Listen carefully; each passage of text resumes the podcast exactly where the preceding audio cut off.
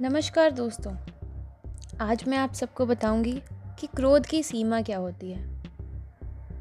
मानवीय संवेदनाएँ कहीं सकारात्मक तो कहीं नकारात्मक ऊर्जा का वहन करती हैं। क्रोध एक ऐसा ही भाव है। क्रोध इच्छाओं के अवरोध से उत्पन्न होता है। ये इच्छाएँ बहुत सरल, आवश्यक और स्वाभाविक भी हो सकती हैं या फिर दुष्कर, अनावश्यक और अस्वाभाविक भी। मानव स्वभाव, स्वार्थ और अभिमान जैसे अवगुणों में निहित रहता है। दम्भ पर चोट या स्वार्थ की पूर्ति न होने का एक विशेष अवस्था को जन्म देती है, जो क्रोध है। गुस्सा वास्तव में इच्छाओं की पूर्ति न होने पर होने वाली प्रतिक्रिया है। अगर इस प्रतिक्रिया पर हम नियंत्रण कर लें, फिर तो क्रोध कोई खास दुष्परिणाम नहीं देता है। परंतु अगर यह अनियंत्रित है तो फिर भयंकर परिणाम भी सामने आते हैं। हालाँकि यदा कदा क्रोध आवश्यक भी हो जाता है, विशेष रूप से तब जब कारक और कारण सामाजिक हों।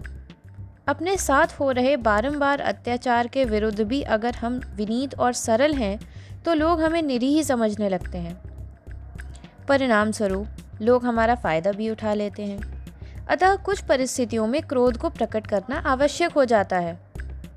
भगवान श्री कृष्ण ने भी अपने ही बंधु शिशुपाल के प्रति क्रोध दिखाया था, परंतु अतः समुद्र जितना सहन करने के पश्चात, अर्थात जब कोई अनावश्यक और अकारण ही हमें क्षति पहुँचाने का प्रयत्न करता है, तब उसका प्रतिकार किया जाना चाहिए।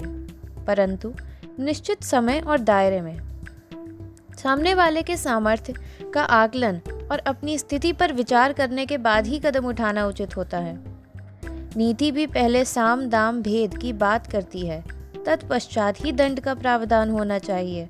लेकिन क्रोध में व्यक्ति सीधे दंड के प्रावधान पर आता है, जो उसका भी अहित कर सकता है। शास्त्रों में कहा गया है कि क्रोध समस्त विपत्तियों का मूल कारण है। क्रोध धर्म का नाश करने वाला है।